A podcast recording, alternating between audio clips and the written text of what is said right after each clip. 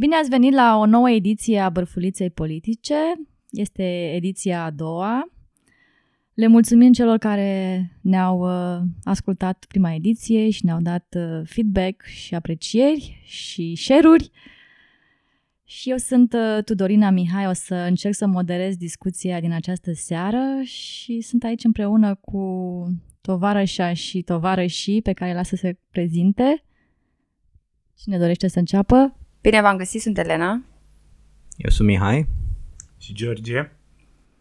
Și am zis să începem într-un ton optimist cu o veste bună care s-a întâmplat chiar astăzi. Elena, dacă ai putea să ne spui uh, despre ce e vorba. Uh, da, uh, la CEDO a fost uh, un proces pe care l-a câștigat Constantin Cojocariu, Uh, prin care a decis că um, în România procedura persoanele transgender nu au o procedură foarte clară la dispoziție pentru modificarea genului în actele de identitate. Ceea ce înseamnă că este un lucru bun pentru că România va fi obligată să simplifice procedura uh, pentru a-și declara uh, gen, pentru a-și modifica de fapt genul în cărțile de identitate și asta înseamnă că o să fie mai simplu pentru, pentru ei și ele. Să sperăm. Să sperăm, da. Da, pentru că e totuși un pas și de la uh, o decizie ce dă până la implementare, monitorizare, e dar e foarte bine că s-a întâmplat asta, e un lucru chiar îmbucurător. Um, să trecem atunci la mm, subiectele fierbinți ale acestei săptămâni. O să vorbim despre cel mai cel uh, subiect, și anume campania de vaccinare din România, cu bune și cu rele, nu știu, cum vi se pare că se derulează această campanie? Mihai, tu ce părere ai?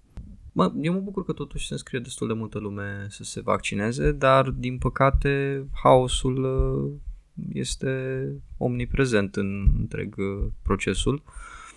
Am fost la Marius Nasta, la Marius Nasta la prima oră au existat probleme că s-au prezentat de două ori mai mulți oameni decât se așteptau Existau programări duble făcute și pe platformă și la call center pe același interval uh, de uh, timp.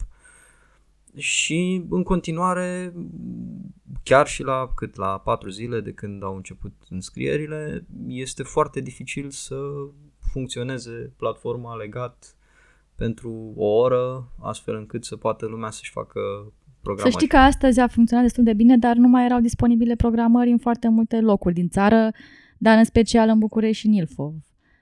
Deci astăzi mergea brici, doar că mergea degeaba pentru că nu mai erau locuri disponibile. În momentul de față, programările se pot face doar până pe 9 februarie și cine a vrut să se programeze s-a programat. Cam asta s-a întâmplat. A încercat și uh, mama astăzi să-și găsească o programare, că acum i-au făcut la școală uh, username-ul și nu a găsit locuri nici în București, nici în Ilfov, nici în Giurgiu, nici în Dâmbovița. Deci deja vorbim de mai bine de 100 de kilometri distanță. Nu știu ce vor, ce vor face. Înțeleg că la Romexpo a fost președintele astăzi, nu? A deschis acel centru nou. I-a mai dat, l-a mai servit un robot sau ceva? Că asta primăvară era un robot care îl servea la un spital, care nu știu ce s-a întâmplat cu acel spital, dar și ăla a fost deschis foarte triumfalist. Și la Romexpo să ne vaccineze roboții? Dar eu înțeleg că România stă foarte bine. E pe nu știu ce loc în lume la uh, acest, în această campanie de vaccinare cu numărul de, de persoane vaccinate sau înscrise la uh, vaccinare. Ceea ce uh, cumva mi se pare mie mai puțin discutat este, sau sunt oameni care au criticat faptul că în această fază a doua nu s-a acordat cu adevărat o prioritate uh, vârstnicilor, celor peste 65 de ani și celor cu boli cronice, care au fost puși la un loc cu o grămadă de alte categorii și nu neapărat esențiale, adică definiția unui lucrător esențial este foarte amplă ne referim la toți angajații din administrația publică centrală, ne referim la cei din armată, din servicii, plus o grămadă de sectoare economice și trebuiau puse niște condiții dacă vroiam să includem neapărat, deși sunt multe alte țări care nu au inclus astfel de categorii în momentul de față. Deci chiar acordă prioritate celor care sunt cu adevărat vulnerabili în fața bolii și anume persoanele în vârstă și cei cu, cu boli. Aici mi se pare mie o problemă uh, și dacă era într-adevăr să includem și aceste categorii, de exemplu lucrătorii din administrația publică centrală, măcar dacă se punea condiția să fie vorba de persoane care lucrează direct cu publicul. Pentru că nu e același lucru uh, nu e aceeași expunere la riscul de a se infecta pentru o persoană care lucrează direct cu publicul la un ghișeu, la o registratură, cu o persoană care nu are de-a face cu publicul, care stă într-un birou și nici nu interacționează cu prea multă lume. Din ce dau seama din lista de lucrători care desfășoară activități în domenii cheie, așa apare pe, pe site, Uh, ai într-adevăr, cum ai spus tu, instituțiile statului, uh, domeniul apărării, ordinii publice și din învățământ. Ai și personalul din sectorul economic vital, uh, procesare, distribuție și comercializare a alimentelor de bază. Deci asta înțeleg că intră practic, asta, asta nume clar, intră cumva și cei care lucrează la uh, magazin? Da, la, da, da, da, dacă sunt produse ah. alimentare și esențiale. Ei știi că au lucrat și în timpul uh, Uh, perioade de urgență, da, da, de da, da. exemplu. Da. Okay. Dar nu e tot una cel care lucrează, care este casier la supermarket, cu cel care se ocupă de marketing în firma respectivă, de exemplu. Asta așa e, da. Ce trebuie menționat e că tot, toate serviciile care stau trecute acolo sunt în mare parte să referă și la ce înseamnă de stat și privat. Și cred că de fapt în zona privată s-au făcut cele mai multe abuzuri, dându-se libertatea de a se înscrie cu anumite persoane juridice, că de fapt e cum zice Tudorina. Ei, ei și-au înscris cu persoana juridică și nu există un triaj între unde lucrezi în firma și dacă chiar ai nevoie de vaccin. Dar nu e vina lor. Și este, este esențial. Nu, nu, nu este vina lor. Este vina celor care au permis persoanelor juridice, fără să scrie niște reguli clare, să facă chestia asta. Ei, dacă li s-a permis și așa a fost făcut sistemul, firește că asta au făcut. E problema că sunt doar trei etape, practic, nu? Unde alte țări au 6, 7, 8 etape. Mă întreb dacă nu s-or fi temut că nu se înscrie suficient de multă lume, mai ales că e vorba de persoane în vârstă care nu accesează na, nici platforme, nu au mare încredere nici în sistemul medical, de multe ori justificat, și au zis că asta este, să dăm drumul tuturor, mă rog, o categorie cât mai amplă de persoane, pentru faza a doua, ca să ne asigurăm că vaccinurile astea nu vin degeaba în România. Dar acum riscul este, și ce se întâmplă în Polonia, de exemplu, riscul este să te fi programat și să nu ajungă acele doze, pentru că nici distribuția de vaccinuri înțeleg că nu merge foarte bine. Ei și-au făcut uh, niște etapizări și în funcție de cum o să vină vaccinurile. Iar în Polonia ce s-a întâmplat? a fost că n-au ajuns vaccinurile și nu mai pot să furnizeze uh, vaccinuri către cei programați într-o anumită perioadă și atunci au suspendat orice fel de programare. Da, vom vedea ce mă... bârfulița care mă uh, uh, cumva mă amuză în această perioadă legată de campania de vaccinare este conflictul dintre Vlad Voiculescu și uh, Gheorghiță, cum îl cheamă? Uh, Valeriu Gheorghiță, da, așa, care înțeleg că Vlad Voiculescu este pus, pe, pus serios pe treabă acolo și vrea să-l, să-i preia atribuțiile și să-i le dea uh, deci o, o dăm din, dintr-un an alta practic, de la armată ajungem la om de comunicare să se ocupe de uh, chestia asta. Deci omul de comunicare al lui Vlad Voiculescu ar urma să preia rolul pe care îl are uh, Gheorghiță, care nu mi-e clar exact ce face oricum. Coordonează campania de vaccinare. El a fost numit să fie cel care coordonează și are și o funcție de PR și comunicator, adică se presupune că el apare în fața publicului tocmai să lămurească anumite aspecte, să furnizeze informații. Da. da, asta de obicei, adică sunt funcții diferite. Purtător de vorbe, da, purtătorul de cuvânt al ceva e o persoană și coordonatorul efectiv da, da. e o altă persoană. Când, nu? când te uiți la carisma și claritatea cu care vorbește Gheorghiță nu putea să fie altcineva.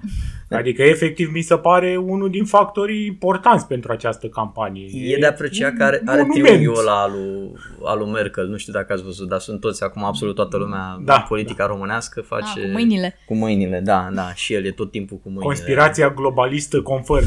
Iată. Ăsta este Da. semnul. Uitați-vă cu atenție, urmăriți Da, dar e un război interesant între uh, orgoliul lui Vlad Voiculescu și oamenii lui Iohannis, basically. Dar eu am mai observat o chestie și anume că toți uh, cei de la vârf și Iohannis și uh, astăzi Orban cu doamna Dragu și prim-ministru Câțu s-au vaccinat toți la spitalul militar. Păi un cum, spital mă? plin de, nos- de uh, nosocomiale.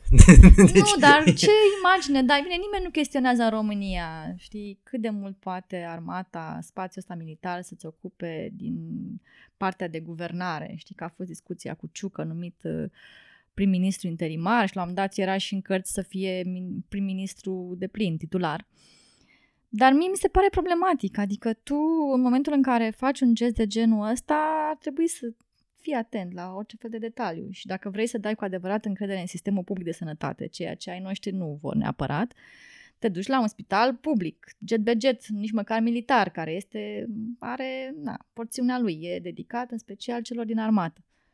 Dar nu cred că și-a pus nimeni problema și nici n-am sesizat pe cineva să comenteze ce caută toți la spitalul militar. De ce nu se duce cineva la Floreasca? Sau să sau ducă la spitalul spitalele universitar? regionale făcute de PSD. Da. Ce răi sunteți. Sau la, spitalele, la, sau la spitalele regionale inaugurate de PNL, că și PNL, nu știu dacă mai țineți minte, Da, dar da, în campanie da. s-au dus mai... eh, La Sibiu erau par, parcă, nu? Așa, era Pa- un par- câmp, efectiv s-au dus la un câmp. Parcă avea o Turcan? machetă sau nu mai știu, sau un, un, un Uh, plan. ceva. Uh, A- uh, puteau. Firea era cu macheta. Firea era cu macheta, dar parcă au pus și ei ceva, o pancartă, nu mai știu. Da. Oricum au fost multe de astea inaugurări de nimic, de ale încurc. Adică da. au fost pe foarte multe câmpuri ca să ne spună că aici o să fie ceva. Acolo ar fi putut să se vaccineze cu toții, cred, nu? Adică era mult mai uh, uh, reprezentativ. Fiecare cu spital, la spitalul pe care l-a făcut. Știi? Puteau să ne arate un frigider gol și să ne zică, uitați, suntem aici, vor fi dozele pentru faza 3, suntem pregătiți. Iată acest frigider. Adică... Da, uh, încheiem subiectul vaccinuri și trecem la următorul. Mai aveam eu de adăugat ceva care e cumva la intersecția dintre vaccini, o chestie care s-a manifestat în timpul, la începutul acestei campanii și mai ales în weekendul ăsta, dar cred că este o chestie endemică care ne spune de fapt de ce uh, inclusiv povestea asta cu noua clasă politică este o minciună și cred că actorul principal e tot Vlad Voiculescu. Efectiv, mi s-a părut mai exasperat și mi s-a părut foarte enervantă această obsesie, dar care nu se rege doar la Vlad Voiculescu, dar această obsesie a uh, oamenilor ajuns pe aceste poziții de putere, în care singurul lucru care știu să-l facă este să spună că este totul bine, uite ce frumos merge totul. Uh, Deci, efectiv, asta a fost obsesia lui Vlad Voiculescu, celebre postarea aia pe care și-a și retras-o, în care a ieșit să spună că este totul perfect, platforma Duduie merge totul perfect, până a venit lumea în comentarii și l-a tras prin cu picioarele pe pământ. Și asta mi se pare foarte reprezentativ pentru felul în care își văd oamenii ăștia pozițiile. Adică niciunul nu vine să se uite cum arată sistemul, de unde pornește, că într-adevăr sunt niște probleme, adică era de așteptat să ai probleme și cu platforma, și cu această campanie, mai ales că totul a fost pregătit de PNL, care a făcut-o în halul în care a făcut-o.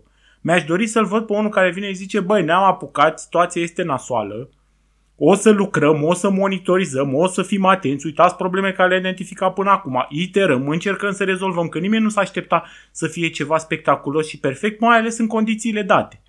Dar obsesia lor este ca primul lucru când se întâmplă ceva este să iasă să facă o mișcare de asta de imagine în care să-și mai ia niște, la, niște like-uri și niște laude, să spună ia uite bă ce bine merge totul. Nu văd pe nimeni care de fapt să-și vadă poziția ca fiind acolo doar să lucreze, să îmbunătățească lucrurile, să monitorizeze un sistem. La dracu și în țări care gen au un sistem mai funcțional de atât. Tot ai nevoie constant să monitorizezi, să lucrezi iterativ, să îmbunătățești lucrurile. La noi din prima zi totul era perfect. Și totul este pe bază de această laudă. E... Nu, cred că greșești. Sunt uh, momente în care ajung, preiau puterea și spun că nu merg, lucrurile nu sunt bune atunci când e vorba de finanțe și de bani. și de bugete. Atunci e dramă, atunci e dezastru, trebuie să reparăm ce s-a întâmplat înainte. După aia... Da, doar când e de dat, de fapt, când e, poți să dai vina pe aia dinainte. Adică în momentele alea e totul dezastru. Când nu mai ai această scuză, nu poți să, discu- să mai ai măcar o discuție realistă. E tot timpul, nu, acum e perfect. Dar poate el nu chiar a puteai crezut, să dai vina pe PSD pe... poate el chiar a crezut că platforma merge bine. De Poate acord, pentru dar el a asta, asta, funcționat bine. asta mi se pare o naivitate, pentru că tu ești un om într-o poziție de putere care ai obligația să asiguri pentru o groază de oameni chestiile astea. Niciodată nu poți să vii cu genul ăsta de chestii. Tot timpul trebuie să transmiți încrederea că știi ce faci acolo, că ești atent și nimeni vreodată nu putea să credă. Dacă întrebai orice specialist și nu veneai din capul tău că gen am dat două clicuri și mie merge, că din nou este guvernul specialiștilor, să nu uităm. Dacă întrebai orice specialist, oricine ți-ar fi zis și mai ales când ai făcut platforma cu STS-ul, care nu este cunoscută pentru vreo, ge- vreo genialitate uh, a sistemelor informatice, că bă, trebuie să vedem. Trebuie să vedem. George, da, totuși, uh, uh, confruntat cu nemulțumirea poporului, Vlad Voiculescu s-a oferit el să facă programări pentru oameni. Da, și a aia și a fost- încercat, nu știu dacă aia a fost ați, superb, da, ați văzut, da. a fost, uh, da. Uh, Ceea ce, da, e foarte simpatic să ceară CNP-ul oamenilor random, Ministrul Sănătății să le facă programare. Um, dar trecând peste asta, ai zis ceva foarte important și care se leagă de ce a zis și tu, Dorina, mai devreme, legat de această militarizare a uh, administrației publice. Ideea că e o platformă făcută de STS, așa cum este și platforma de monitorizare a votului, Uh, Așa cum sunt foarte multe lucruri în țara asta și acel uh, diamant de care vorbeam săptămâna trecută ar, ar fi trebuit să fie făcut tot de STS.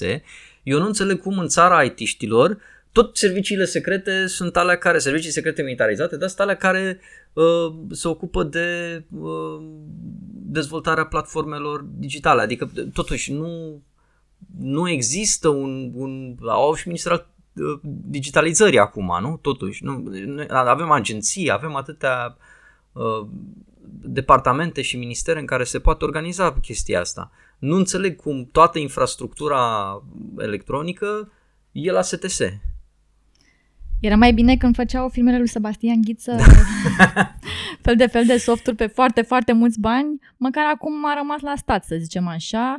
Cred că gândirea din spate e m, să fie un sistem cât mai bine securizat, mă gândesc. Și, într-adevăr, ar trebui să meargă pe zona civilă, dar pentru asta trebuie să aloci mulți bani.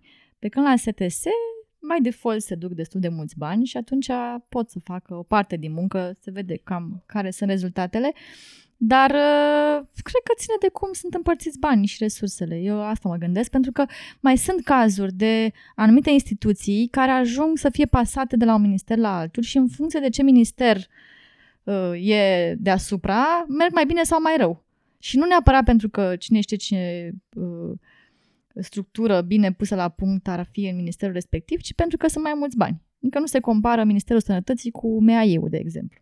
Dacă ești în subordinea MAI, apropo de Agenția Națională Antidrog, de exemplu, care ar fi trebuit să fie în subordinea Ministerului Sănătății. E bine, este în subordinea MAI-ului.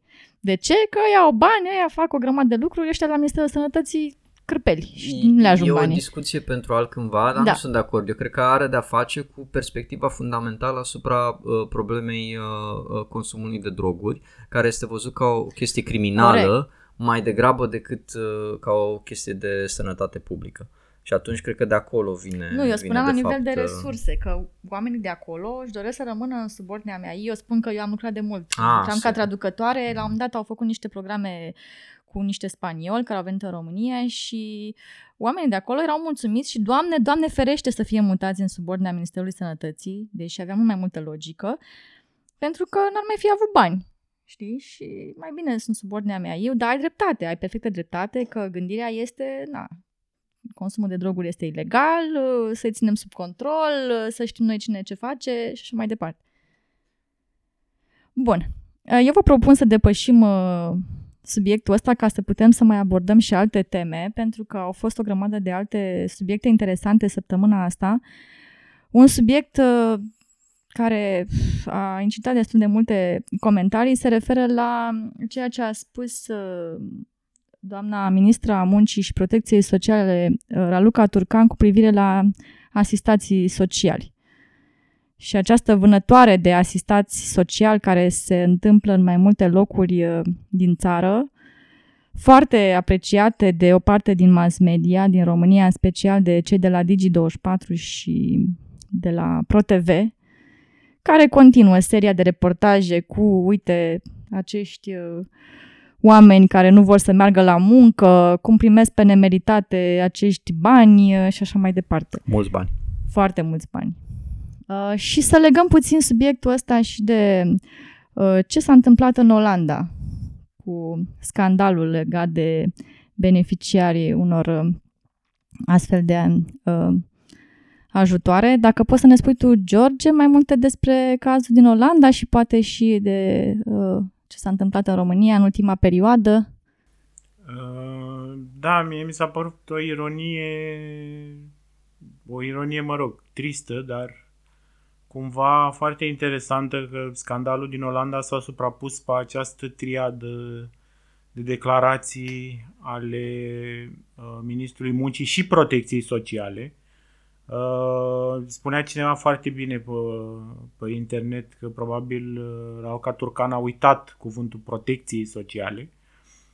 Uh, pentru că, de fapt, cum spuneai și tu, acest discurs foarte care s-a împământenit foarte bine, mai ales în mainstream media din România, asistatului social, uh, care, sigur, un mit care a prins foarte mare viteză în perioada lui Traian Băsescu, din motivele evidente, pentru că de oribil a fost Traian Băsescu, uh, dar un mit care s-a împământenit bine și care, ca să vedem că n-a aterizat totuși de nicăieri, se suprapune foarte bine cu situația din Olanda, unde ai avut niște beneficiari în jur de vreo 20-30 de mii parcă de diverse ajutoare sociale, o parte dintre ei inclusiv uh, imigranți, și tocmai pentru că erau beneficiari de ajutoare sociale, acolo au hotărât uh, să o ducă la un nou nivel, în sensul că i-au luat uh, pe oameni și i-au adus inclusiv în fața justiției și în procese în care Uh, s-a decis că ei luau ajutoarele alea în mod ilegal,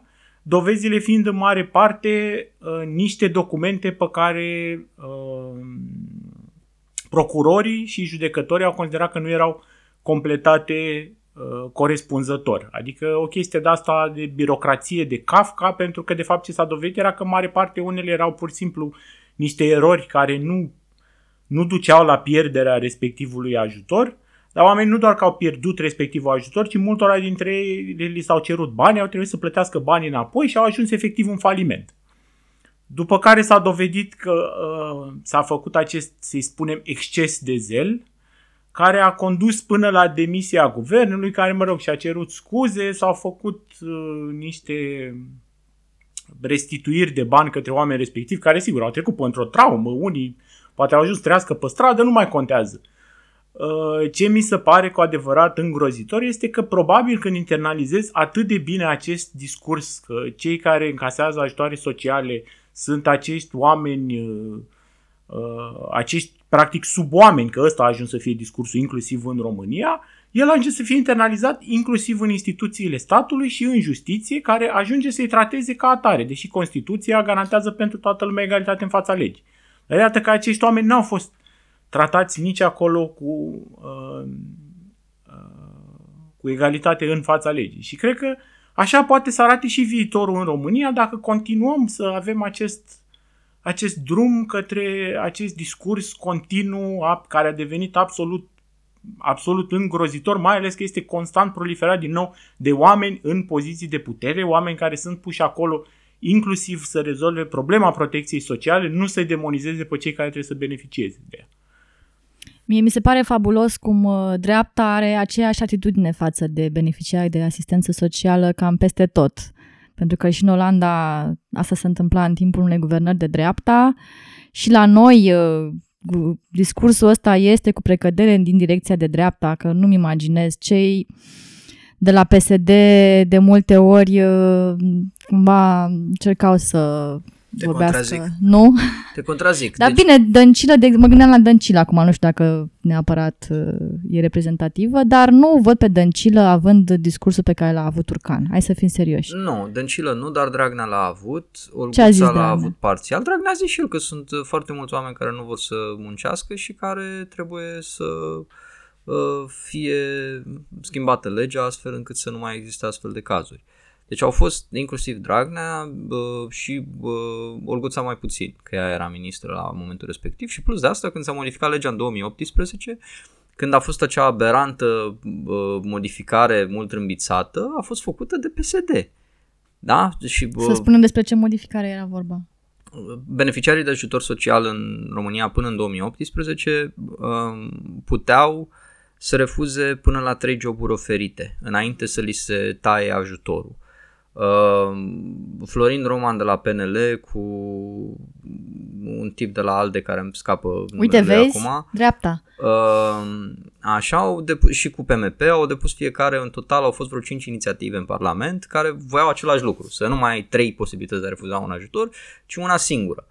Și modificarea a fost votată cu sprijinul a tuturor. Dohotarul a fost singurul deputat atunci care a votat uh, împotrivă. 100, și au fost 174 de voturi pentru. Uh, modificarea a fost aberantă pentru că la momentul respectiv, când am solicitat datele, fuseseră doar 360 de cazuri sau ceva de genul ăsta în toată țara de persoane care refuzaseră 3 locuri de muncă oferite. Și erau 2005 persoane care refuzaseră un loc, cel puțin un loc de muncă oferit, din totalul de aproape 200.000 de beneficiari. Deci o cifră ridicolă, Um, dar cu toate astea a fost uh, tot acel show și așa cum uh, ai zis, la dreapta este recurentă tema. A fost în 2011 când la fel s-au folosit de asistați de, așa zis și asistați, dacă nu există termenul și e folosit uh, periorativ. Um, a, a fost folosită această teză inclusiv de persoane care ulterior uh, s-au dat de stânga și sau mă rog de centru stânga al de Ioana Lupea uh, da, Serios? care scria, da, Ioana Luptea a scris foarte multe articole în uh, evenimentul zilei alături de Mircea Marian și de alții despre cum uh, statul român este jefuit de uh, beneficiarii de ajutor social. Uh, era o parte din, era o, EVZ la momentul respectiv era oficiosul, da, era ziarul de casă al uh, lui Băsescu. Și au dat tare atunci, în 2011, dau tare acum și au mai avut în 2017 la începutul opoziției lor a PNL-ului. Au avut acea campanie în care au făcut și o petiție, au făcut petiție națională în susținerea acestei idei să pună la muncă leneșii. Mă bucur totuși că există reacții în ultima perioadă, așa cum sunt ele mai firave, mai uh, puțin promovate, dar că există. Adică măcar să se creeze o mică masă critică față de genul ăsta de discurs și să nu mai înghită oamenii chiar orice porcărie promovată și să gândească cumva nuanțat, adică în momentul în care promovezi legende urbane, că nu știu, nu știu cum să le spun, de genul uh, vin asistații social cu BMW-ul să ridice ajutorul social. Despre ce vorbim? Vorbim despre 142 de lei pe lună, pe atât cât primește un uh, beneficiar de venit minim garantat uh, persoană singură. Adică E o penibil. confuzie aici un- între diferite tipuri de ajutoare și între faptul că s-ar putea ca la un moment dat primăria într-o anumită localitate să fi dat un ajutor și într-adevăr să fi profitat unii, știi, pe relație cu să se fi dus să luat un pachet Dar sau despre ceva. ce sume vorbim, Păi, păi, Mihai? da, nu, adică îți dai seama, e- e, e- penibil. E, e ridicol, dar asta este realitatea și asta este realitatea de ce? Pentru că Turcan a zis o chestie uh, foarte importantă. A zis că unii ajung să primească sume comparabile cu salariul minim, uh, în timp ce alții trebuie să se chinuie Mm. pentru acel venit. Deci Ceea ce, recunoaște și trădează, ea. ceea ce trădează foarte mult filozofia lor, ideea că uh, e normal, e acceptabil cumva să te chinui pentru salariul minim și că salariul minim este o sumă foarte mică în fond și de drept. Sigur, n-a taxat-o nimeni pe, pe tema asta și nu va îndrăzni nici și legat de ce ieșe de PSD, observă tăcerea majoră din, dinspre ei Păi legat ei de nu fac subiectul opoziție oricum, deci mie mi se pare Măi, hai că foarte fac. slabă Pe- opoziția. pe- Pe, pe chestia alte cu teme campanii, cu, cu companiile publice, acum am văzut că au început, că vinde PNL-ul companiile românești, pe un fond ăsta foarte naționalist de fapt, e întreg discursul, dar mie nu mi se pare că PSD-ul face cu adevărat opoziție, hai să fim serioși. Pe, pe tema asta a beneficiarilor de ajutor social nu or să facă și nu or să facă pentru că uh, de fapt și ei parlamentari PSD au afaceri, ei prietenii lor, apropiații lor, au afaceri unde au nevoie de forță de muncă ieftină. Și forță de muncă ieftină sub orice formă, inclusiv forțată. Că despre asta vorbim, da? Că vor de ce să ia uh, cineva 300 de lei, 400 de lei cumulat din VMG și ASF de aloca- venitul minim garantat și alocația pentru susținerea familiei, uh, când uh, poate să nu ia banii ăia și să fie forțat dacă vor și asigurare de sănătate, da, să muncească pe de multe ori, că și aici este o altă discuție, o problemă pe care nu o menționează oamenii. Sigur, nu mai ai, uh, acum teoretic trebuie să lucrezi normă întreagă, da? Dar foarte multă, nu, nu poți să ai salariu mai mic decât salariul minim, dar foarte multă lume ajunge în hârtii să aibă trecut mai puțin decât salariul minim. Să aibă trecut, de fapt, mai puține ore, să nu aibă normă întreagă, să aibă trecut o jumătate de normă și să primească 700 de lei. Să aibă trecut o pătrime de normă și să primească 500 de lei.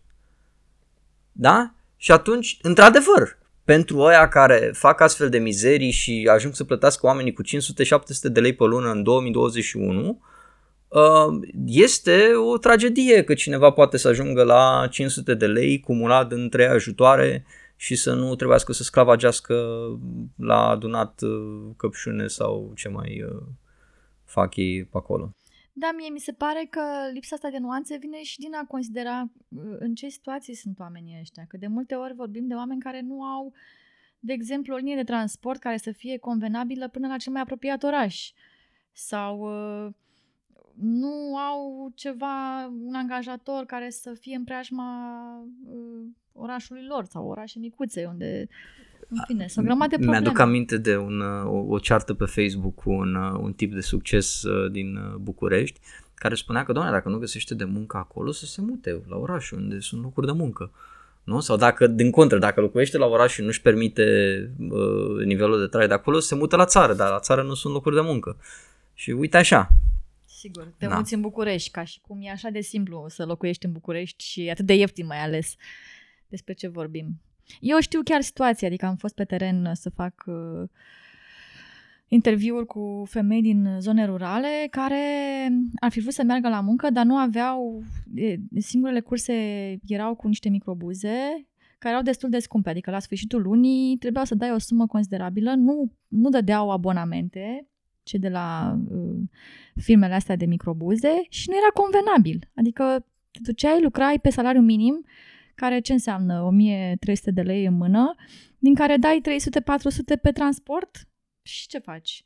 Și asta în condițiile în care femeile astea au grijă de persoane în vârstă. Știu una care, într-un final, știu că s-a angajat la poșta de acolo din comună uh, și era foarte bucuroasă pentru că mai putea să mai aibă grijă și de, de niște socri mai în vârstă care aveau nevoie de îngrijiri, fiind foarte bolnavi. Adică de asta spun că trebuie să ții cont de în ce situații se află oamenii ăștia și care sunt cu adevărat motivele pentru care ei nu se duc în alte zone să lucreze sau... Și nu e ca și cum salariul minim e atât de mare încât să poți să faci niște sacrificii la un moment dat, să te desprinzi de propria gospodărie, să poți să lași persoanele în vârstă în grija cuiva o perioadă, să plătești pe cineva să aibă grijă de ei. Da, asta e. Destul de, de tristă situația asta cu discursul împotriva lor și ei, din păcate, nu au o voce, adică la nivel politic e clar că nu le ia nimeni apărarea, iar uh, din, pa- din partea asta non-politică vocile sunt destul de firave, dar bine că există și ele, adică și chiar din partea unor uh, jurnaliști. Mă bucură că există reacții și se scriu articole despre asta. O poziție parlamentară, din păcate, nu există pe subiectul ăsta și nici nu cred că va exista prea curând. Da. Păi ai un fel de consens la nivel popular că persoanele astea, adică după atâția ani în care s-a băgat super bine ideologie din asta în care toate, toate de ce merge rău sau care sunt problemele din societate, ei ajung să fie puși ca vinovați, adică mi-amintesc la un curs la, postdoctor, la bursa postdoctorală ținută, dar nu mai țin minte cum îl cheamă, era un fost ministru, cred că din guvernul Boc, care ajunsese la acest raționament absolut foarte logic. Nu avem autostrăzi pentru că avem asistați sociali. Pentru care efectiv am izbucnit în râs, adică nu ai cum să poți să adică nu pot să cred că poți să ajungi ministru și să știi măcar un, adică înțeleg uneori că construiești din asistații social un subiect electoral, că încerci cumva să pară că îi aperi într-un fel pe oamenii muncii să, de aceștia care, de cei care stau degeaba și primesc bani. Dar da, da, de acolo să ajungi până la faptul că de asta nu avem autostrăzi, pentru că avem asistat social, adică Bine, e ridicol până la, mi-am și în articolul Dianei Meseșan sau Diana Oncioi uh, din scena nouă, care spunea că i-a întrebat pe inițiatorii legii dacă știu cât e cuantumul și păreau că nu vor să-i răspundă pentru că nu știau probabil cât, uh, adică nu e o dimensiune reală, e pur și simplu un motiv în plus să pară că fac ceva. Asta e foarte, mi se pare interesant. Cinci inițiative. Sunt niște oameni care par că fac ceva, adică mimează guvernarea într-un fel. Adică...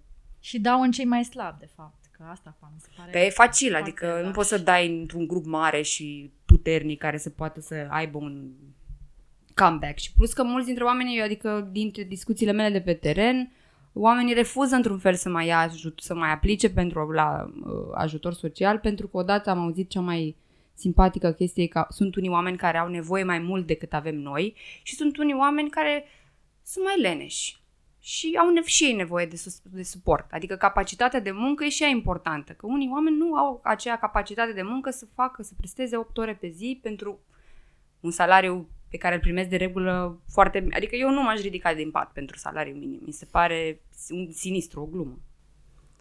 Um, e, mă rog, sunt niște probleme despre care nu, nu se vorbește oricum și nu are din păcate nici noi nu avem capacitatea să le uh, aducem în atenția în spațiu public mai bine, dar cumva e, e un cerc vicios foarte puternic în mediul rural și în zonele astea unde ai mai mulți uh, beneficiari de ajutor social, pentru că oamenii ăștia nu au opțiuni de muncă reale acolo, cei mai mulți muncesc la negru, muncesc, dar muncesc la negru, încep de vreme, uh, cunosc copii care încep de la 14 ani, nu pentru că sunt trimiși de părinți, la muncă, cum este acel mit că nu se duc copiii la școală, că îi trimit părinții la muncă. Se duc pentru că ei vor să se ducă să facă un ban, să-și ia o pereche de Adidas mai bună, să-și ia un telefon mai bun, să, adică nici nu vreau să fac acum o idealizare de asta să zic că vor domne să-și uh, facă camera sau să-și ia caiete de școală sau mai știu eu ce. Nu, vor chestii pe care le vrea orice copil, orice adolescent. Da? Niște Adidas mai mișto, un telefon mai șmecher, o geacă mai scumpă, Nike sau așa. Da?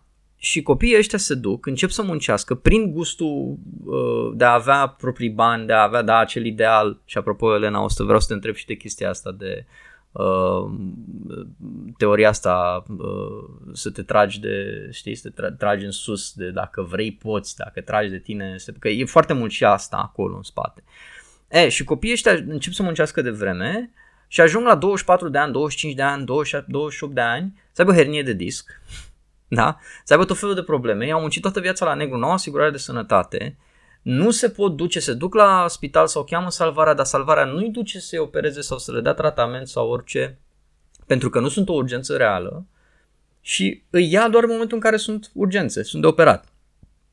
E, să ajungi cu operație de hernie de disc la 30 de ani, după ce tu 15 ani în viața ta n-ai făcut nimic altceva decât să lucrezi cu cârca, ce o să faci? Nu o să te apuci atunci brusc de altceva, nu mai poți să mai faci munca aia și ajungi la 35 de ani să fii neangajabil, efectiv, adică nu, și sunt foarte mulți care se duc la poarta firmelor unde îi trimite AJOFM-ul și trimite aia acasă, du-te bă nene, spală-te, du-te, îmbracă-te mai bine, du-te și întoarce-te după aia. Mi-au și spus tot așa că suntem uh, uh, cu toții cu muncă de teren în spate. Am făcut interviuri la AJOFM-uri și mi-au spus oamenii de acolo, ce să-l trimit eu pe ăsta să se angajeze. Că omul ăsta are nevoie de sprijin la bază, are nevoie acolo să fie puțin format, să fie puțin îngrijit, să fie, nu se poate duce în situația asta, are nevoie de soluții pentru copiii de acasă, că nu are cu cine să-i lasă. Astea sunt lucruri despre care nu vorbim, că nu există suficiente grădinițe, că nu există creșe, că nu există suficient sprijin pentru uh, uh, partea asta. Deci sunt, sunt, și mai ales, din nou, accesul la sănătate, extrem de important. Și ajungi, de fapt, să apelezi la ajutorul social pentru asigurarea de sănătate pe care n-ai avut-o înainte, când era mai important să o ai, ca să continui să muncești. Și așa ai ajuns să fii beneficiar pe termen lung de ajutor social, pentru că e singura cale în care poți să ai acces la servicii medicale odată ce n-ai muncit toată viața și oricum nu o să ai nici pensie, nici nimic. Da? Și asta este o, o, o realitate pe care nu pot cuprinde oameni ca Băișanu, că mi-am aminte cum îl chema ăla de la ALDE, care se plângea că n-are cine să-i adune fânul de pe hectarele de uh, teren din Suceava. Pentru că oamenii au plecat la muncă în străinătate unde sunt plătiți un pic mai bine. Serios? Despre ce Da- vorbim? da- Tu, dar îți dai seama ce PNL, logică- vrei să menții salariul minim la o sumă derizorie, adică vorbim despre o țară membră a Uniunii Europene în care salariul minim nu ajunge nici măcar la 300 de euro.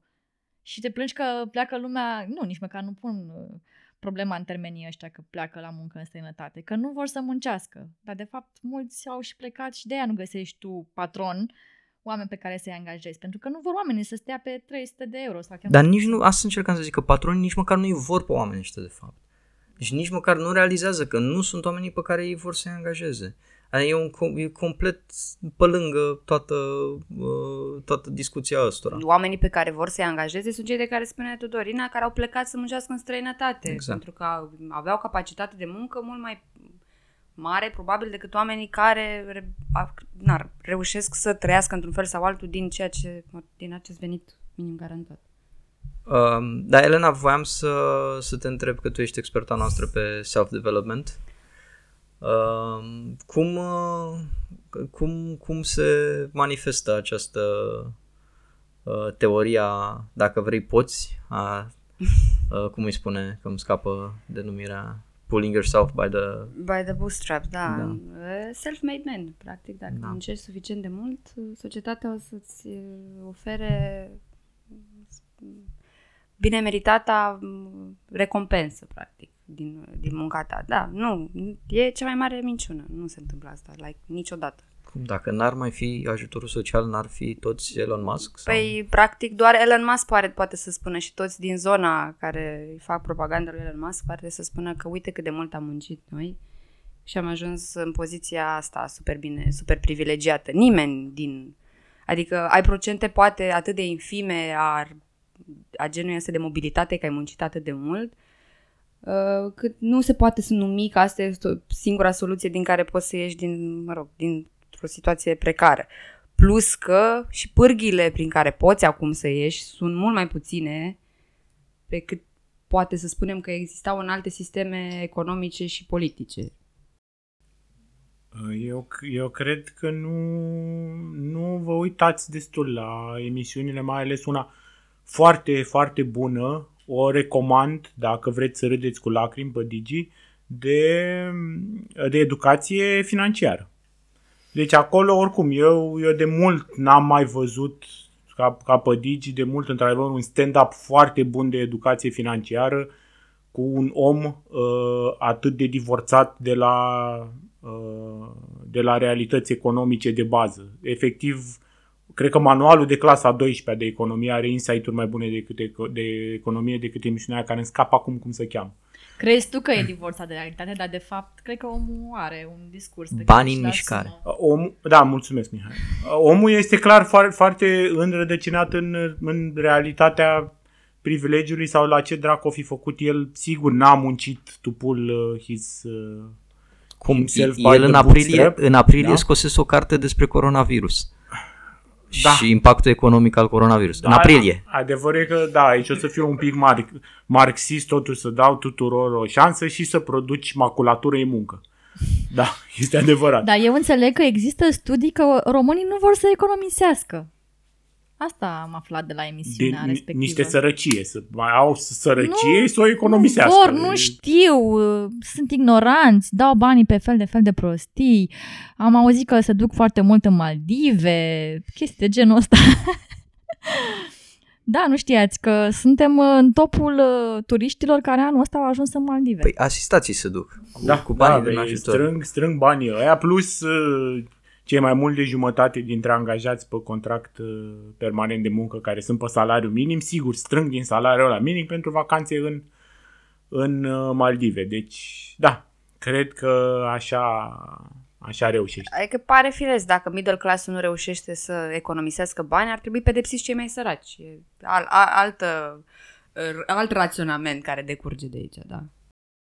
Da, vă propun uh, un alt, uh, da, un al treilea subiect care da, e destul de important și afectează mai degrabă, mă rog, în principal bucureștenii, și anume apa caldă și căldura, pentru că sunt din ce în ce mai mulți uh, locuitori ai Bucureștiului care sunt afectați de problema asta, care nu este nouă, dar care s-a amplificat uh, în uh, ultimul an și nici nu știu cum să abordez subiectul ăsta.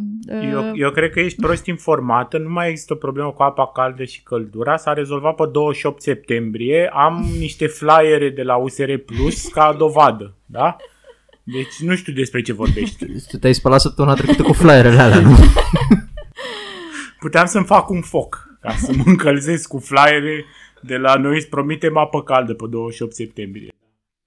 Dar ce vreau eu să spun legat de subiectul ăsta, la mine am mai multe de spus, dar uh, uh, sunt printre persoanele care au fost afectate de lipsa apei calde și a căldurii de curând. Și ce mi s-a părut interesant din experiența asta e că înainte eu credeam că empatizez cu oamenii care nu au apă caldă și căldură. Deci chiar credeam că empatizez, dar până nu o trăiești tu și nu vezi ce înseamnă și câtă frustrare poate să-ți dea chestia asta, că nu ai apă caldă, ceva care pare foarte elementar în lumea noastră. Uh, Până atunci n-am realizat, de fapt, cât de gravă e problema și de asta am și propus să vorbim despre subiectul ăsta. Și cumva se aplică toate teoriile alea din sociologie care spun că dacă nu ești afectat în mod direct de o anumită problemă, nu poți să, cumva, să vezi toate rădă- na, uh, tot impactul acelei probleme. Nu știu cum ați trăit voi. Uh, Da, eu ce voiam să zic aici este uh, cu căldura, nu știu dacă le-ai auzit pe Nicu Șor că a spus că în multe țări uh, europene 19 grade e ok, e temperatura normală. Așa putea foarte bine să spună că în jumătate din uh, țară, mai ales în mediul rural, oamenii nu au apă caldă și se descurcă. Adică, hai totuși să fim rezonabili și să nu exagerăm cu Să știi aceste că m-am probleme. gândit și la asta, pentru că am căutat chiar statistic să văd care sunt uh, sursele de încălzire ale românilor pe timpul iernii. Care credeți Lemn. că este principala sursă? Soba pe lemne. Deci 43% conform unui studiu din 2019, 43% din uh, români se încălzesc la soba cu lemne și o treime pe uh, centrale, nu mai știu Pe exact, gaz, probabil. și doar uh, un procent mult mai mic, cred că undeva sub 15% sunt pe sistemul acesta centralizat, în principal din București și marile orașe, unde au mai rămas, că n-au rămas peste tot. Păi în orașele mai mici, multă lume s-a debranșat de la sistemele centralizate. Și nu mai există în unele locuri. Vezi și ce zicea Mihai și s-au descurcat, s-au descurcat. Ea nu te, nu te mai plânge. V-ați învățat toți iarăși asistență socială. V-a învățat pe toți statul comunist cu apă caldă și căldură în apartamente. Oamenii adevărați reușesc și în absența statului comunist care făcea ceturi. Da? În uh, această uh, notă, Nicușor a dat o steluță la declarația lui și a spus că nu, cei care au bani pot să-și plătească să-și plătească uh, tam- grade mai multe în casă. Cei care n-au, probabil vor sta la 15-16 grade. Asta a spus, că ar trebui să fiecare cumva să-și plătească consumul atât cât uh, pe care îl are. Împotriva ideii cumva de cum funcționau blocurile astea în care cumva aveam cu toți aceeași acces la whatever, temperatură și o plăteam uh, oarecum egal. O să avem căldură pay-per-view, nu? Adică... Îți plătești să plătești un abonament la gaze și să faci o investiție într-o centrală, poți să trăiești, uh, Sau poți să- să trăiești mai bine. Să avem, oricum știu că e o chestie de asta cu preț dinamic și la gaze, dar nu mai știu exact cum, cum Da, funcționa. da, de anul trecut sau chiar din 2018. A fost prima piață care s-a liberalizat înainte de cea a E energiei ca la electrice. Uber, care în funcție acum- de cerere crește sau scade. Nu, e tot la fel cu oferta de la cel mai bun... uh, Că na, știm, piața liberă rezolvă orice și a rezolvat-o și pe asta. Cum o să rezolve multe alte lucruri. După cum vom vedea, dar mai aveți răbdare că v-a zis și ambasadorul SUA înainte să-și facă bagajul. În România n-am rezolvat încă comunismul. Deci mai aveți un pic răbdare că o să se rezolve. Da. Da, e interesant că Bucureștiul are acest uh, sistem centralizat de termoficare care am înțeles că este printre cele mai mari din Europa, după Moscova. Uh, și nu este o surpriză dacă punem așa într-un ansamblu a ce s-a întâmplat în ultimii 30 de ani în România. Nu e o surpriză că acest sistem centralizat uh, a ajuns în situația în care a ajuns. În această PSD-ul e situație... de vină, nu? O să ne spui cum e PSD-ul de vină. Nu e, a, asta e discursul pe care îl are Nicu Șordan, că o acuză foarte mult pe Firea. Firea are mare parte din vină, într-adevăr, dar să ne uităm puțin mai departe, care au fost prioritățile primarilor, care s-au tot perindat în ultimii ani, dacă nu chiar decenii. Pentru că prioritățile lor au fost întotdeauna altele și nu sistem, sistemul de termoficare, nu tot ce a însemnat spațiu public. A fost un discurs foarte uh, bazat pe individualitate, pe individualism, pe fiecare pe bucățica lui, să-i se facă parcare, să se facă străpungeri, să poată să treacă cu mașina proprie prin tot București, dacă se poate, foarte repede. Cam astea au fost uh, prioritățile primarilor și... Da, Mihai. Păi da, Tudorina, tu nu e în calcul că, uite, dacă avem mai multe mai- mașini, de când avem mai multe mașini, temperatura în București a crescut cu 2 grade. Doamne! Deci iată, de fapt este o soluție. Și Eu dacă zic, ne punem centrale de apartament toți, o să crească și atunci... Da, exact. și o să fie cald și în casă și afară. Gândește-te la Exact. asta. Deci voi nu înțelegeți că de fapt asta este problema. Comunismul, cum a zis și George, dacă nu am fi avut un sistem atât de centralizat și atât de mare și am fi avut o piață liberă a micilor uh, ceturi de cartier, da, de bloc, de apartament, de ce nu? Na? Eu dacă am o centrală mai puternică, să-i vând și vecinului căldură. Nu? Eh? Ar fi fost mult mai bine decât uh, cum e. Piața liberă mereu se reglează singură. Da, deci să, totuși să spunem că centrale de apartament uh, poluează foarte mult, că poate sunt oameni care cred că e o, ar fi o soluție, că am tot văzut discursul ăsta, dar de ce să nu mai avem un sistem de încălzire la nivelul Bucureștiului, să-și pună fiecare, domnule, că cu banii ăștia am putea să investim în nu știu câte centrale de apartament. Aceste centrale sunt extrem de uh, contaminante cu mediul înconjurător și afectează, by the way, chiar vecinii de deasupra. Deci nu te afectează pe tine în mod direct, pentru că tu ai o hotă care iese din apartament, dar gazele care sunt emanate se duc deasupra apartamentului tău. Deci nici măcar... Perfect, problema vecinului. Doar să nu-și pună vecinul de sub mine. Da. Atâta tot. Deci eu, da. Uh, mai vreau să menționez că de fapt cea mai mare tragedie este că totuși sistemul ăsta de încălzire centralizată a fost un destul de inventiv. Folosit, mă rog, nu s-a atins extinderea maximă, că există mai mult în orașele mai mari industrializate din România, după știința mea. Nu știu exact cât de extins a fost în orașe mai mici, dar acolo clar a căzut prima dată. Și cred că dacă mențineai aceste sisteme, iată, era o șansă foarte bună pentru conversia lor cumva, înțeleg că există niște tehnologii, nu știu aplicabilitatea pentru București, dar uh, presupun că opțiuni poate există, să faci o conversie spre uh, furnizarea de energie verde prin intermediul acestor centrale și cred că ar fi fost o metodă mult mai ușor de aplicat pe scară largă dacă aveai un sistem care nu a fost făcut Schweizer de ultimii 30 de ani, inclusiv de toți pesediștii cei răi dinainte de firea, dar care erau pesediști răi de la alte partide, Uh, de exemplu, domnul primar Videanu, care a închis uh, niște ceturi care acum s-a constatat că s-ar putea să avem nevoie de ele înapoi și trebuie să mai facem din ele înapoi. Dar da, PSD-ul este singurul vinovat pentru asta. Să nu uităm. Da, în linie cu asta, Tudorina, că tu ai studiat uh, subiectul uh, recent, uh, de ce nu a vrut Firea să rezolve problema în vară, când ar fi putut, în primăvară-vară? Uh, sunt două aspecte. Pe de o parte, sunt în aceste intervenții uh, care vizează reparațiile pentru avarii. Deci sunt clasicele cărpeli la sistem, pentru că sistemul este extrem de vechi, uh, sunt foarte multe incidente și e nevoie de intervenții. Asta pe de o parte. Pe de altă parte, e nevoie de investiții majore pentru modernizare. Și uh, există un proiect cu finanțare europeană pe foarte, foarte mulți bani, care a fost aprobat, ce să vezi, imediat după ce a preluat mandatul Nicu Șordan.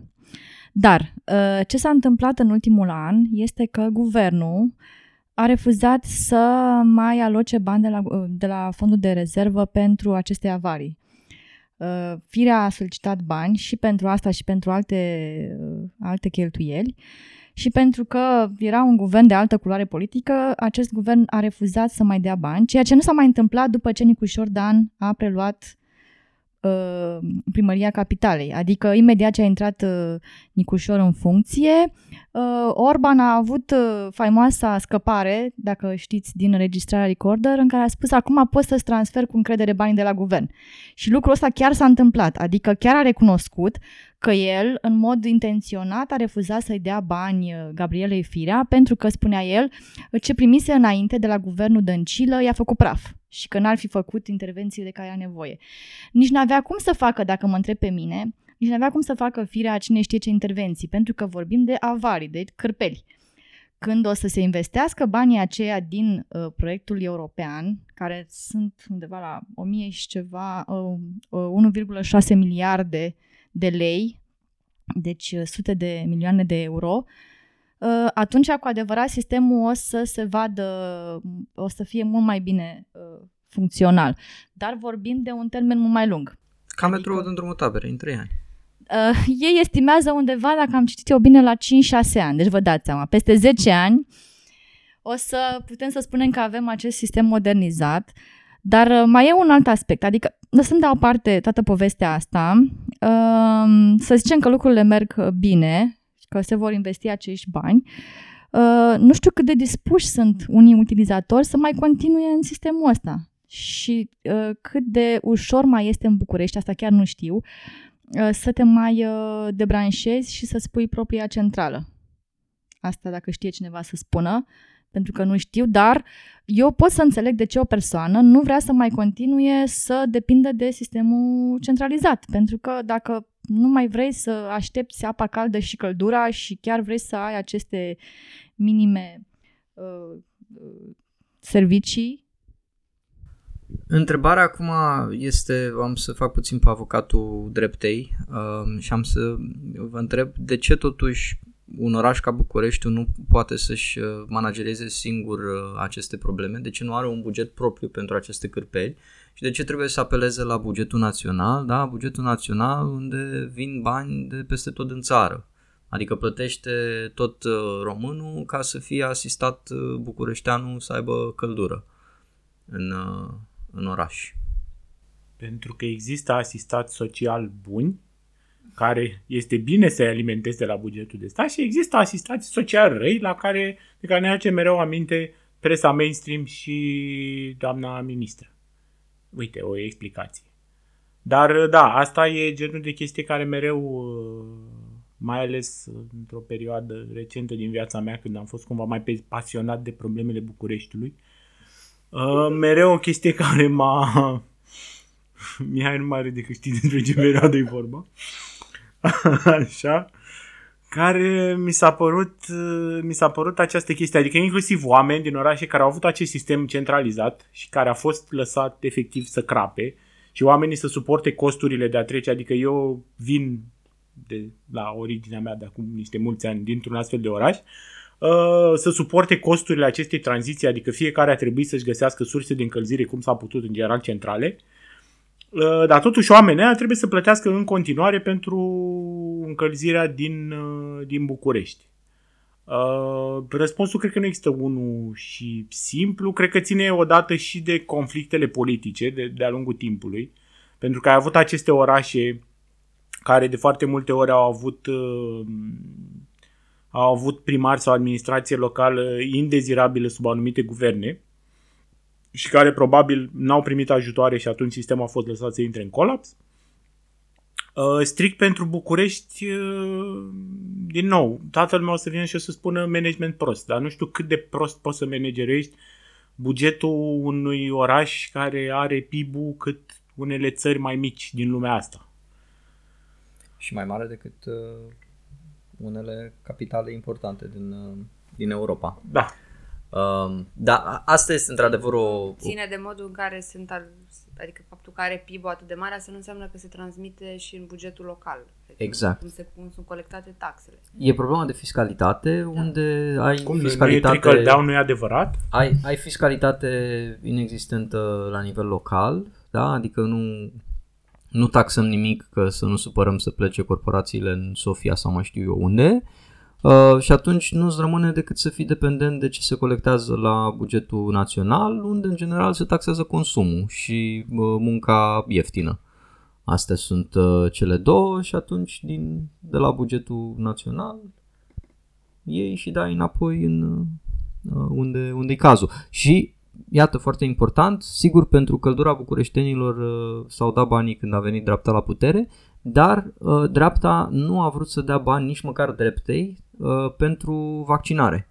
Revenind puțin la subiectul anterior, a fost scandalul dintre Vlad Voiculescu și Emil Boc, pe care până la urmă l-a câștigat Emil Boc și din mărinimia sa Vlad Voiculescu a dat bani pentru uh, Cluj, dar acolo s-a aplicat principiul care nu se aplică în cazul Bucureștiului pentru căldură. Da? Deci acolo a fost la modul fiecare autoritate să se descurce și să-și plătească oamenii. Din ce bani, Dumnezeu cu mila. Um, Păi, E super problematică. Ai un sistem care încearcă să fie descentralizat și cumva aruncă multe dintre cheltuielile bunăstării din oraș către, munici- către mă rog, către județ sau municipiu, dar de fapt banii cei mai mulți se colectează tot central, adică tot uh, prin alocare de la bugetul de stat pot să funcționeze. Da, eu cred că conflictul cu Boc n-a fost în interiorul dreptei, cât a fost mai degrabă între administrația centrală și administrațiile locale. Și ăsta e un conflict mult mai vechi, care s-a întâmplat și în PSD, atunci când PSD a decis să reducă impozitul pe venit, dacă nu mă înșel, de la 16 la 10%, pentru că o parte din, acest, din ce se colectează prin acest venit se duce la administrațiile locale și au stărit primarii PSD la vremea respectivă, Egoistă. inclusiv Firea, da, au sărit la gâtul lui Dragnea că ce se întâmplă, noi o să avem niște bugete foarte uh, micșorate din cauza asta și atunci uh, au picat în capcană, dacă mă întreb pe mine, uh, uh, pentru că Dragnea le-a promis că uh, se vor dirija bani de la guvern prin Ministerul Dezvoltării, prin fel de fel de fonduri ca să acopere găurile astea. Nu, ăsta nu e un mecanism bun, îmi pare rău, că depinzi de cei care sunt la guvernare, uite, s-a schimbat guvernarea și acum ce faci? Stai la mila lor. Deci e Plus că eu cred că Vlad Voiculescu efectiv a avut o satisfacție foarte mare să nu-i răspundă la telefon lui Boc, cum nu-i răspundea lui, lui Nicu Jordan. și cred că pur și simplu s-a uitat așa la telefon și era foarte satisfăcut că în sfârșit are și el ocazia să răzbune pe cineva, că Nicu Jordan îl băga mereu un voicemail când îl suna la, când erau la primărie.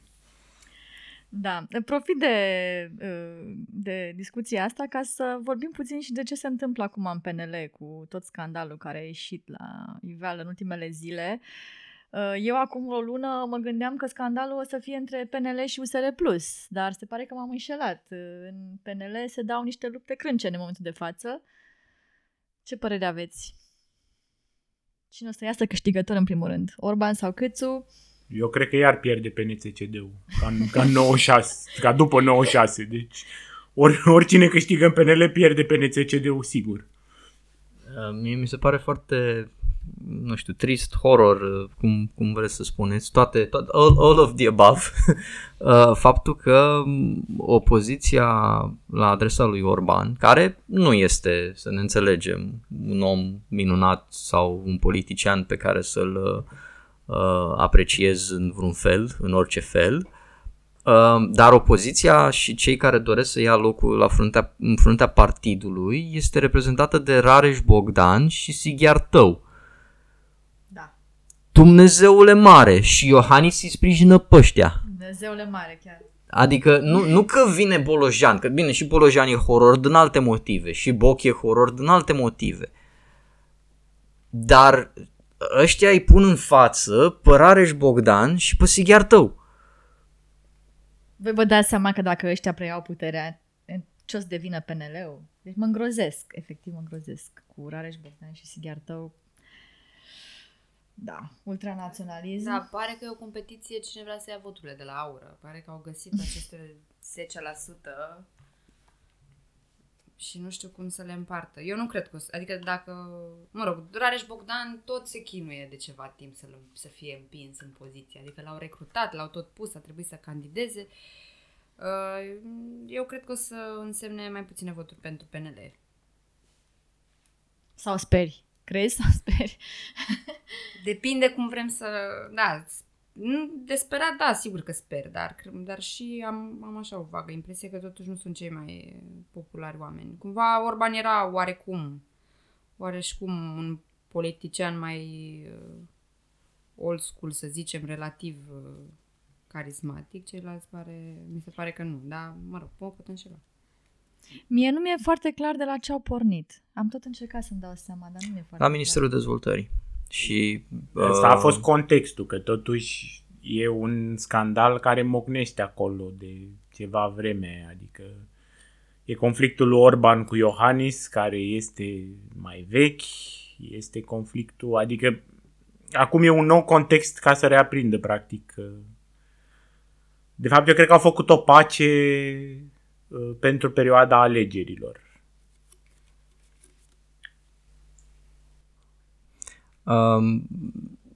Din ce am citit, Rareș Bogdan și cu Silviar Tău îi reproșează lui Orban de fapt că toate deciziile și când era premier le lua fără să se consulte cu partidul, fără să țină seama de nimic, dar boba cea mai mare este felul în care s-au împărțit ministerele. uh, și faptul că au pierdut uh, Ministerul Dezvoltării, care era foarte important pentru dezvoltarea locală, PSD-ul lui Dragnea, prin Ministerul Dezvoltării s-a făcut Dragnea de acolo, a făcut acea faimoasă teleormanizare a uh, României de a reuși să controleze toată țara.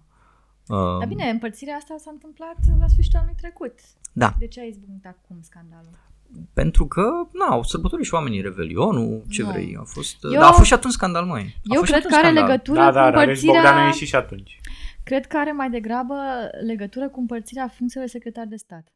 Pentru că au făcut mai multe sisteme. Inițial au zis că filialele cu rezultate mai bune vor avea prioritate în a-și alege secretarii de stat, după care au zis că trag la sorți. După ce au tras la sorți și au văzut că se trimit oameni fără niciun fel de competențe pe niște posturi destul de importante în administrația uh, centrală, uh, s-a blocat tot. N-am mai auzit nicio știre.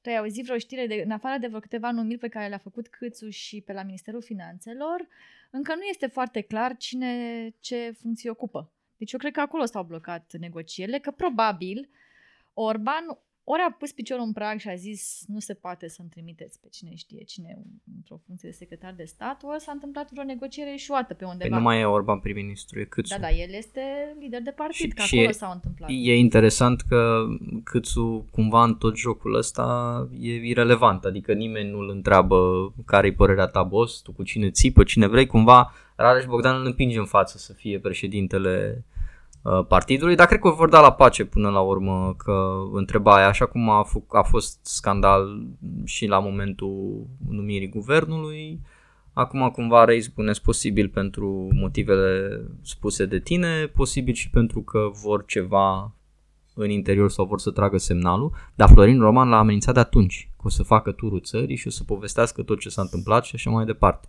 Că și Florin Roman e în gașcă cu uh, Și Gorghiu în ce gașcă e?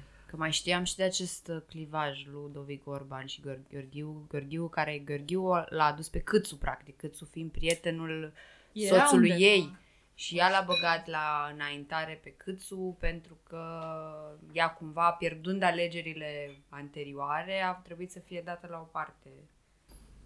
Nu știu, de Gorghiu chiar nu... Turcan știu că este în uh, tabăra lui Câțu.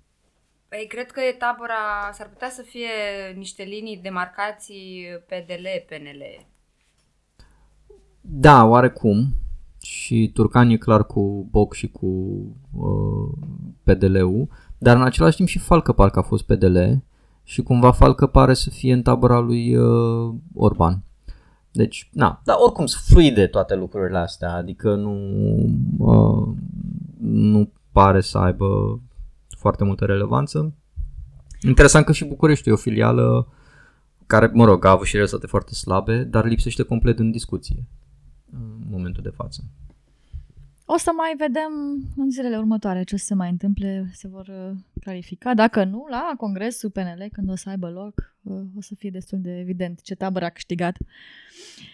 Uh, cred că ne apropiem un pic de final, uh, dar uh, aș vrea să nu încheiem înainte de a menționa și caravana drepturilor sociale pe care o desfășoară Cartel Alfa și protestele care s-au întâmplat și se întâmplă la nivel național.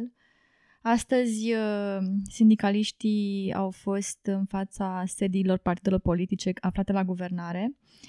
Ei solicită um, o creștere mai mare a salariului minim, evident, care a crescut cu o sumă foarte mică de 42 de lei, dacă nu mă înșel, net pe lună. Uh, o altă revendicare mai veche este legată de uh, legea dialogului social, care știm că are foarte multe probleme în continuare. Um, ce îmi doresc eu este mai multă vizibilitate pentru aceste proteste. Mai menționez și faptul că uh, sunt în proteste și cei de la Federația Solidaritatea Solid- uh, Sanitară pentru drepturile angajaților din sistemul medical, uh, care sunt foarte activi în ultima perioadă, dat fiind și impactul pe care uh, pandemia l-a avut asupra muncii pe care o prestează cadrele medicale și tot personalul angajat din spitale. Deci, uh, na, închei uh, cu acest îndemn de a le oferi vizibilitate. Văd că și unele televiziuni au mai transmis de la aceste proteste, dar uh, cred că e nevoie de ceva sprijin din partea noastră să, să uh, aibă mai multă vizibilitate și, prin urmare, și poate mai mult impact. Nu știu în momentul de față cam ce, uh, ce influență ar putea să aibă astfel de proteste, dar uh, e important că ele există, e important pentru uh, rezistență la astfel de măsuri antisociale luate de uh, guvernul uh, PNL, USR plus UDMR. Dacă vreți voi să adăugați ceva legat de asta? Um, revenind puțin, ce aș vrea să mai uh, menționăm pe lângă uh, protestele cartel alfa de care, de care ai zis tu, Tudorina, și care trebuie um, apreciate. Să avem și o secțiune de, de încheiere ceva mai uh, um, relaxată, să-i spunem uh, așa. Uh, și o să încep eu spunând că ce, uh, ce, ce aștept cu foarte multă nerăbdare este lansarea cărții uh, fostei uh, Uh, prim-ministra României Viorica Dăncilă, uh, anunțată în aceste, în aceste zile uh, și care sunt convins putem să încercăm chiar să facem și o sesiune de lecturare. Uh, nu știu dacă o să ne dea acordul doamna Dăncilă și acea jurnalistă cu care, alături de care a scris cartea, dar uh, uh, sunt convins că vor fi foarte multe fragmente interesante. Clar, o, o carte mult mai bună și sigur mult mai entertaining decât oricare din nu știu dacă pot să le numesc cărți ale lui Iohannis Pot. Am, am voie sau jignesc oamenii care chiar scriu cărți. Dar da, cu siguranță. Cred că o să fie o lectură mult mai bună de atât.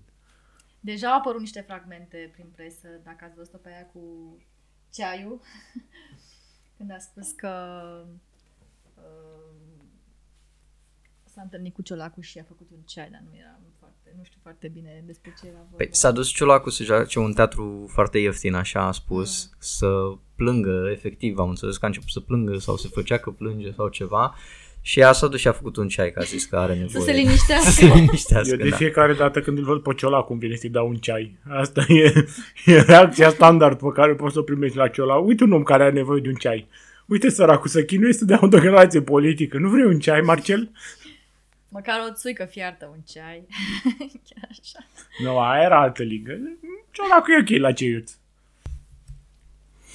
Um, și uh, mai aveam ceva pregătit pentru în această seară Elena ne propusese o secțiune uh, mică la, la final. De ce ne scoate din minți în această săptămână? Da, Ce m-a te-a scos scos din minți în această săptămână? toate postările cu toți oamenii politici șef de stat dezbrăcați făcându-și vaccinul. Nu mai suport. Deci nu mai... Uh, Mă rog, top, top of the iceberg cred că a fost ăla din Grecia care nu s-a gândit să vină în tricou, a venit în cămașă ca să se și dezbrace. Poate n-a vrut. Poate n-a... Ok, Iv- la fel de slinos mi se pare și dacă a vrut și dacă n-a vrut, oricum trebuie să te gândești că... Dar bine, cel mai tare m-a enervat la Iohannis, care e un personaj din foarte multe puncte de vedere sinistru și toată această aură care l-a făcut cumva mai uman și mai plăcubil, cumva să șteargă faptul că nu este un președinte prezent, nu este un președinte care vorbește pentru toată lumea, e, practic are numai poziții destul de problematice constant. Da, da, face flotări. Acum Practic, știm, practic asta a fost, Măcar știi? face adică nu flotări. face nimic, dar măcar face flotări atunci Da, când da, se duce da. să-și facă vaccinul și se îmbracă în tricou, are mușchi și... Sunteți răi. A fost la schi săptămâna asta.